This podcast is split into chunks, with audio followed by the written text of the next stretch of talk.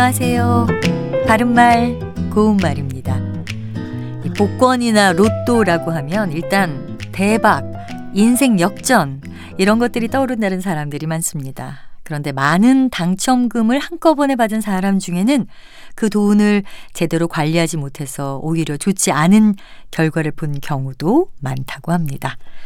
자, 여기 나온 역전이란 단어는 거스를 역자와 구를 전자로 이루어진 단어인데요. 형세가 뒤집힘 또는 형세를 뒤집음 이런 뜻을 가지고 있습니다.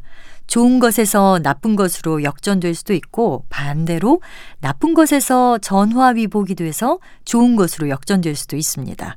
그리고 인생 역전과는 다르게 인생 역정이라는 표현도 종종 들을 수 있습니다. 역정은 지낼 역자와 단위 정자로 이뤄진 말로 지금까지 지나온 경로라는 뜻입니다. 주로 역정의 세월이라든지 지금까지 걸어온 역정 이런 표현으로 많이 사용하죠. 또 역정이라고 하면 철로 역정이라는 책이 생각나는 분들도 있을 겁니다. 철로는 종교적인 의미인데요.